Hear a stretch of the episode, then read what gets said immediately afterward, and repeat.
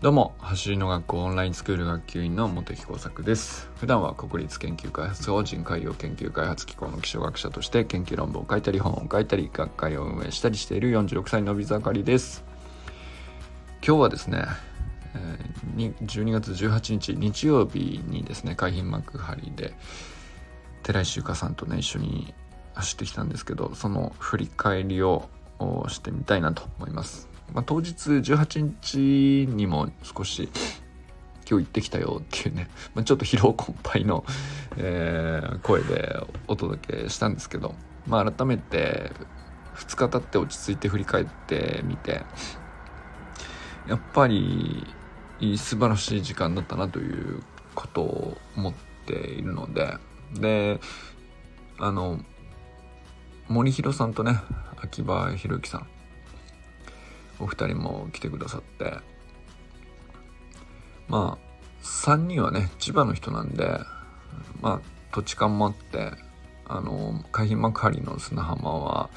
多分これからねある種の聖地になるんじゃないかなというぐらい本当にいい集まりでしたね。あの皆さんもね是非この誰かしらとつながってゆかさんか森弘さんか秋葉さんか あのまあ全員とつながれるんだったらもうその方がいいんですけどあのつながって一緒に練習するっていうのを是非やってみてほしいなと思いますね。あのまあ、僕はねわざわざ、えー、横浜から2時間かけて行ったんですけどでも本当にそれだけの価値がありましたね。うんまあ、まずね海浜幕張の砂浜はすごくいいんですよ。何がいいかっていうとあの平らなんです。あの、マリンスタジアムまで普通に海浜幕張の駅から歩いて10分ぐらいかな。で、そこまでの道のりも歩きやすいですし、まあ、砂浜もそのマリンスタジアムを越えるとすぐなんですよね。で、砂浜って、まあ僕もあの新潟の実家砂浜がすぐ近くだったりしたんですけど、まあ、いろんな砂浜僕こうあの好きなので海岸があるとすぐ出るんですけど あのスプリント練習にいい砂浜って一番じゃないですかね。僕海浜幕張の砂浜すげえ気に入ったというか森弘さんがハマってる意味がよく分かったというか。うんあそこはみんなで集まる価値のある場所だなとかで、まあ、実際ねその、えー、陸上の強豪校が、まあ、その場所をあの使って延々とやりやっているっていうのもやっぱ実績があるっていう意味では意味があるんだろうと思いますね。まずね平らなんですよ。あの、えー、海岸線ってさまあ波打ち際にかけてまあいろんな防波堤が立ってたりとか、えー、なんていうのかなその砂の感じとかもそちょうどいいなと思ったんですけど程よく砂で程よくだけどあんまりめり込みすぎると本当にスプリントの練習にならないからある程度のあの反発も欲しいわけですよ。でこれそのあまりにその聖地からこう条件が離れすぎてもうふっかふかの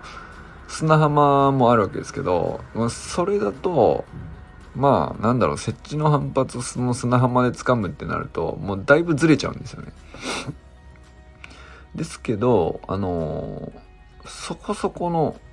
うん、まあある種の硬さっていうのか締まった感じっていうか砂のねまあそれでも、うん、多少掘れてたりすることもあるんですけど、でも非常にちょうどいい、なんていうのかな、僕はね、あの、上品な砂浜だなと思いましたね。あの、まあ、とにかく高低差がなくて、まっすぐ走れると。で、まあ、天気が良ければ富士山も見えますし、うん、日が沈む景色も最高だし、あとまあ当日たまたまかもしれないけど風もちょうど良かったっていうのもあるんですけどまあ風はねあのどこの砂浜もそこそこ吹きつけてくると思いますけどあの追い風を使ってあの最後に聖地で走るっていうのをやると、まあ、めちゃくちゃ気持ちいいっていうのもあるかもしれないですね。まあそれもこれもいろいろ含めて場所として非常にいいです。でそこに加えてですねあの森弘さんとゆかさんのあの Facebook の投稿のリンクつけとくのでぜひ見てみてほしいんですけど、まあ、練習メニュー森弘さん全部あの上げてくれてます。でメニュー自体はオンラインスクール生だったらあそれをそういう順番でやるんですかっていうのは多分一通り理解できると思うんですね。でまあそれを全部やったら大体1時間ぐらいかなと。でそんなにきつくないと思うので、えーまあ、その順番でやると何を感じ取れるかっていうのは一回やってみたらあの納得するんじゃないかなと。あんまりその説明とかなしにうーんまあしてもいいんですけど多分 その直接森弘さんと一緒に走って森弘さんから説明を聞くのもいいと思いますけど一回ね自分でその森弘さんのこの投稿にあるような順番のメニューで、えー、ランジウォークから順番にやってみるのはいいんじゃないかなと。あのでまあ聖地でやってみてもいいけどうーんそうですね。砂浜でやると特にいいのがですねあのスピードが出ないことですね。スピードが出ないことで要するに何て言うかアキレス腱とかそういう腱の部分に負荷がかからないんですよ。衝撃みたいなものがあの来ないので。だけどあの反発を得られるような適切なタイミングでまああの筋収縮をするというかその感覚を覚えることはとっても大事でそうじゃないと結局足を取られてしまうというか、えー、まあ、全身をバランス取って片足で支えるっていうこともできませんしその精度が非常に高くなると思います。でまあもちろんね和田校長の作った走りの学校だからなおさらこう相性がいいっていうのもあると思うんですけど、まあ、和田校長が、えー砂でずビーチでねずっとそのまあビーチフラッグスの選手だからそうやってるっていうのもあると思いますけどそれ以上の意味がやっぱりあるような気がしますね。でまあ森弘さんも実際にはビーチフラッグスではなくて陸上の選手としてずっとこう高校大学までやったのかな？で引退後もなんだろうななんだろうずっと10年以上決してとほぼブランクなくなんだろうなただただそのスプリントのトレーニングを何て言うんでしょうねどういう感覚なんでしょうねまあでも少なくとも続けてきたっていうことは間違いなくてやっぱりそういう人の動きなんですよ。でそういう人が砂浜でこのメニューをやってたって言われたらめちゃくちゃ納得するなと思うんですよ。なぜならですねうーんまあ一通りのメニュー自体は何だろうなまあ習慣化すればその面白い面白くないじゃなくなるっていうか動機づけとか関係ない領域に行くとかっていうのもあるかもしれないですね森弘さんレベルになったら。そうじゃなくて一番最後の聖地で一本走る時の飛ぶような感覚っていうのはもう本当忘れられないんですよ。あの得難い感覚だなと思いました。あんな気持ちいいスプリントは本当に2年半調子のいい時悪い時いろいろありましたけどでその一昨日の走りがね実際どれぐらいのスピードだったのかはよく分かりません。測ってないんで。測ってないんで分かんないんですけどまあ明らかに気持ちよかった。あの砂の上でじっくりじっくりこう基礎練習を1時間ちょっとかけてやってで体幹にスイッチをこう丁寧に入れてって。んで完全に温めきって、まあ、砂の上でできる限りの地面反発のこうタイミングを掴んでその精度を自分の中でできる限りのところまで高めて聖地で最後2本走るっていうのはこれ以上の娯楽はないんじゃないかなっていうぐらい気持ちよかったですね。うん。これは本当お見事なあの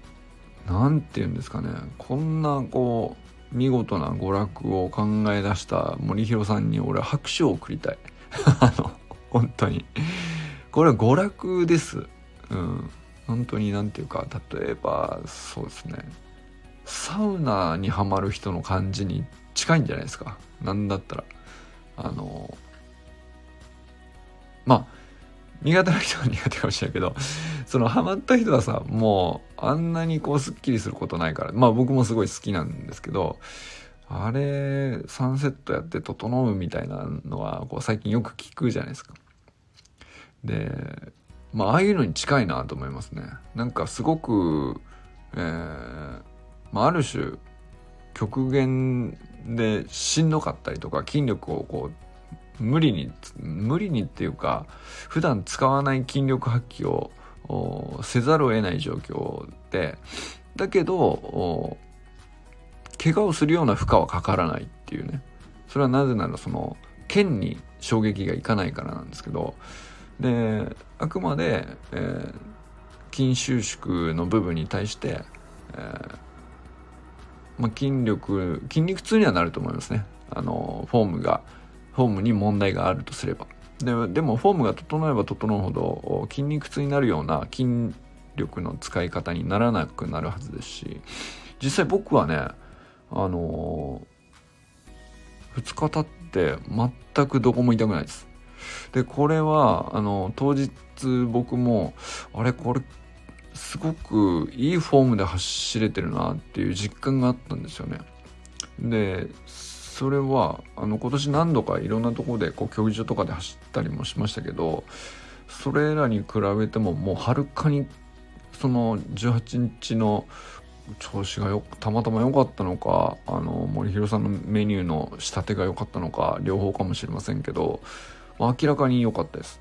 で砂浜の上でもなんか今日できるなっていう感覚があってあの砂地なんだけどあの足を取られてないという手応えがあってこれフォーム正しくいけてるなっていう実感があってその上でこうラストの聖地行った時にもう本当に何の力もなく勝手になんていうか風に飛ばされてるようなまあ実際追い風であえてねあの走ったんですけど、まあ、その方がこう あの気持ちよくスピードも出るんで、えー、まあそれもあったけどなんか本当に力感なく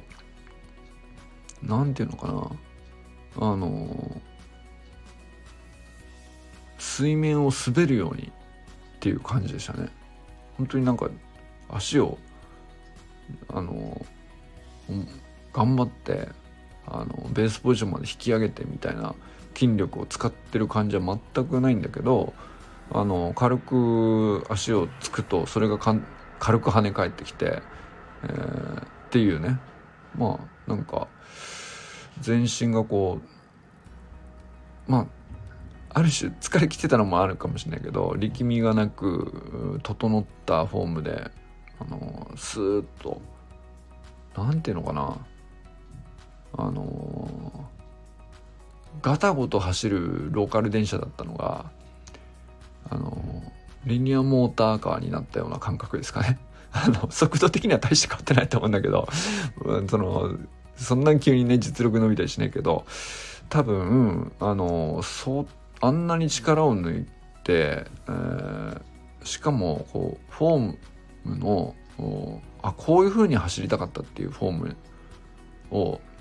走りながらも自分でこう感じ取れるようなすごく正しい実感があって、まあ、そういう意味でなんかあれは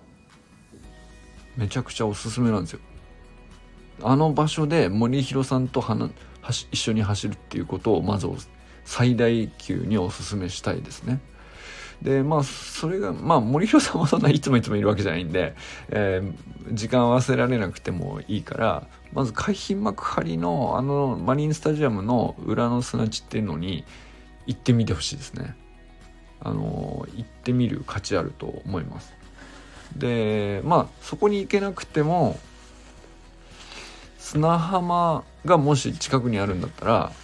あのなんていうんですかね砂浜で、えー、まあ自分の好きなメニューでいいのでなんていうか一通りやってみてあのある程度砂地に、こううまく反発をもらえない条件下でこう制限されながらスピードが出ない状態である程度やってその後にあのその砂っていう制限をパッと外して聖地で一本走るっていうのをやってみてほしいですね。これが「整う」っていうやつですよ。まさしく、うん、これはなんか新しい新しい競技というか新しいうんね娯楽なんじゃないかなと思いましたそれぐらい楽しいのでうんとまあそうですね砂浜集合で自主練会とか企画したら意外とコアな人たちハマるっていうのが未来にあるんじゃないかなっていうね気もしましたね。でまあもう一つはですねあの今のは全体の話として素晴らしいよっていう話なんですけどもう一つはゆかさん自身の話でまあゆかさんそのいくつもいろんご自身でここに伸びしろがあると思うから教えてほしいとかここの伸びしろを森弘さんに詳しく聞きたいとかまあそういう課題がそもそもね直接あったので当日いろいろ聞いてたんですけど、まあ、その中でも一番なんていうか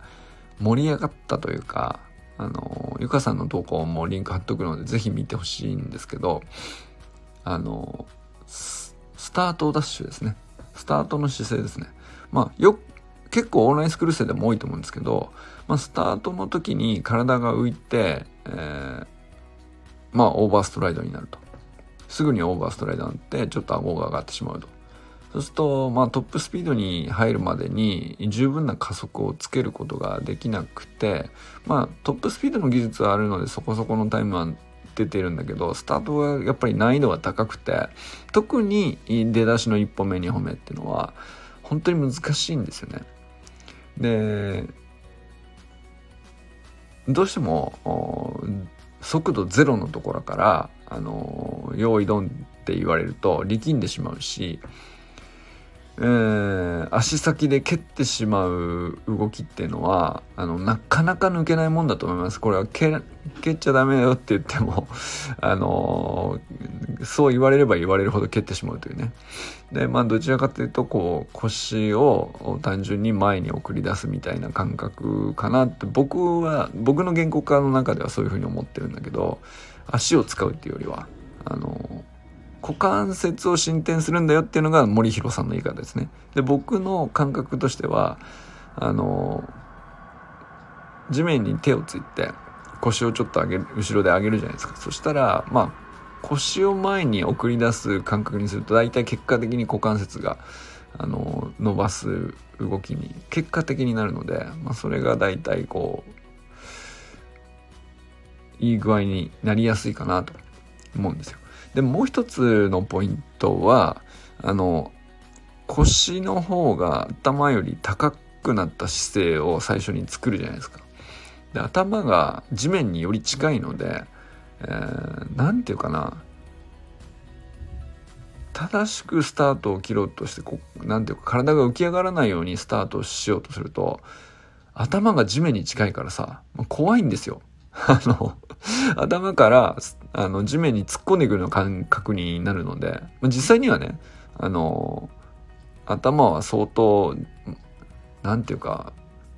斜め上みたいな感じで全然地面に近づくなんてことはないんだけど感覚としては僕はもう頭のつむじのあたりが地面に向かって落ちていくぐらいの感覚なんですよ。だけど実際には腰が折れている腰が起き上がるからあの結果前傾姿勢になるっていうね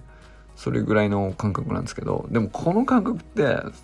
やっぱりその最初どうしても頭が地面にすごく近くて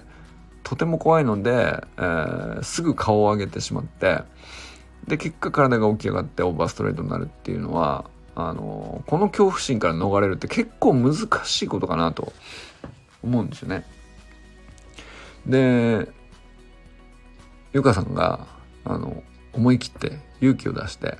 えー、一歩目がしっかり前傾姿勢になるように頭から突っ込むということをねあの何度も練習したんですよ。でその時に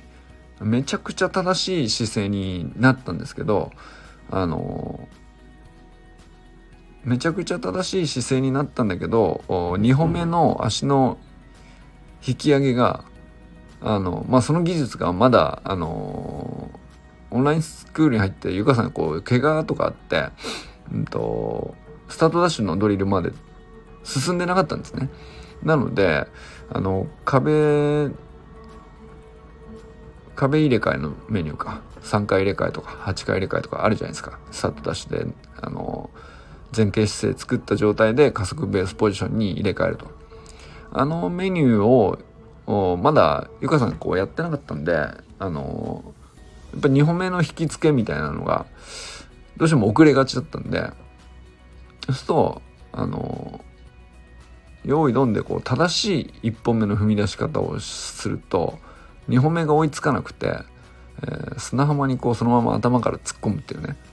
あのそういうシーンが何とかあったんですよ。いや3回目ぐらいにはこううまく踏み出せてましたけどでもこれって砂地じゃないとできないんですよね。あのまさかアスファルトとかタータンとかでそんなことできないじゃないですか。あの頭から突っ込んでたんでこれ怪我しちゃうから本当に。でも砂浜だと結構思い切って、うんと、上半身の前傾姿勢のこうタイミングっていうのはこういう感じっていうところに、まだ足の技術が、あのー、確率的に精度低くても思い切ってチャレンジできるんですよね。これが非常に良くて僕の中では一番ハイライトだったかなと思ったんですよ。これはまあ転ぶのがかっこ悪いとか恥ずかしいとかそういう話じゃなくてそれぐらいの感覚にならないと前傾姿勢っていうのは結果できてないんですよね。あの本当に最初の頃はですよ。あのちょっと斜めに倒すんですよねっていうところだけを目指すとほぼ浮くんですよ。顎顎が上がって浮いてしまうっていう形にもう結果になっちゃうのでまあ、ある程度最初極端にもう砂の地面にあのー、まあ、水面だと思って飛び込むぐらいの感じで、えー、行ってあのー、まあそれは結果大げさすぎるからそれよりはもうちょっと上なんだけどその真ん中を取っていくみたいな修正の仕方の方が結果いいフォームになりやすいんじゃないかなと。だまあそういう意味では砂浜で練習するのはすごくメリットはありますよスタートダッシュにおいて。であとはまあ砂地って蹴ったら絶対に 絶対にこう力が返ってこないんであの股関節手動の動き以外は砂地ってあの自分に推進力をもう残酷なまでに与えてくれないんですよ。何にもくれない。っていうね まあそれがもう本当に如実に出るんであの蹴る動きは砂浜においてはもうことごとく何て言うか自分からうん自分の動きから取り除かれていくっていう感じになっていくと思うんで非常になんかやっぱりあのそういう意味ではスタートダッシュの練習なんかでオーバーストライドにどうしてもなっちゃうとか体がどうしても浮いてしまうとかっていう人はあのめちゃくちゃおすすめですね。まあ、そういう意味であの今日はねあのざっと振り返りましたよ結構深いこと難易度の高いこと言ってますけどあのお近くの皆さん砂浜に是非行ってみてほしいなっていうことですね。まあ今更なんですけどねあの和田健一の作っせっかく和田健一の作った走る学校なんで砂浜もっと押してもいいかなって 今更思いました。僕もね、近く砂浜あるんですけど、あんまりやってなかったんで、ちょっとこれは砂浜いいなと改めて思ったりしております。で、これはまあ、振り返りとしては、特にやっぱりゆかさんは、あのー、自分の伸びしろ自分でちゃんとこう、分かってた上で、